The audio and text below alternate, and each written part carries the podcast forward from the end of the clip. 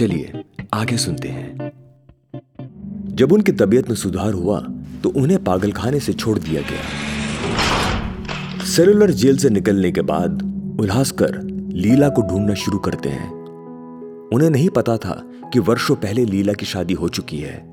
आखिरकार, उन्हें लीला की शादी के बाद कुछ लोगों से पता चलती है। और दूसरी तरफ़, लीला को भी नहीं पता होता कि उल्लासकर को सेलुलर जेल से रिहा कर दिया गया है। इतने वर्ष जेल में रहने के बाद उल्लासकर के मन में एक ही आशा थी कि जेल से निकलकर लीला से मिलूँगा। लेकिन अब वो जानते थे कि लीला की शादी हो चुकी है। वो अपने मन को समझाते हैं कि मेरा उससे मिलना लीला के विवाहित जीवन के लिए ठीक नहीं रहेगा। वो फिर से अपने आप को देश की सेवा में जोड़ देते हैं और धीरे धीरे फ्रीडम फाइटर्स की मदद करने लग जाते हैं। 1931 में उन्हें फिर से अंग्रेज़ सरकार जेल में डाल देती है। समय बीतता जाता है। और देश आज़ाद हो जाता है। और इसी आज़ादी के साथ जितने भी क्रांतिकारी जेल में थे, उन्हें रिहा कर दिया जाता है।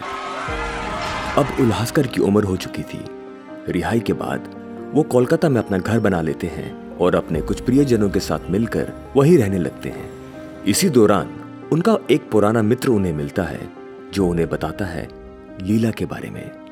लीला का नाम सुनते ही उल्हासकर के जीवन में एक नया रंग आ जाता है। उनका मित्र एक कच्चा पक्का सा एड्रेस देता है और कहता है कि लीला की स्थिति अच्छी नहीं है। फ़िलहाल वो मुंबई में रहती है। उल्हासकर सब कुछ छोड़कर लीला को ढूँढने मुंबई पहुँच जाते हैं। तकरीबन 40 वर्ष के बाद उल्लासकर लीला से मिलते हैं। लीला के पति का देहांत हो चुका था और लीला को कमर से नीचे तक लकवा मार चुका था। लीला जब उल्लासकर को अपने सामने देखती है उसे यकीन नहीं आता। उसने सोचा भी नहीं था कि इस जीवन में वो उल्लासकर को फिर से मिल सकेंगी।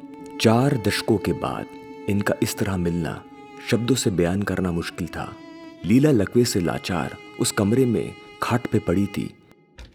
जब उल्लासकर उनसे मिलने आते हैं, बहुत कुछ कहना सुनना था इन दोनों को। बातें करते करते रात हो गई। उल्लासकर ने लीला को अपने साथ ले जाने का विचार किया।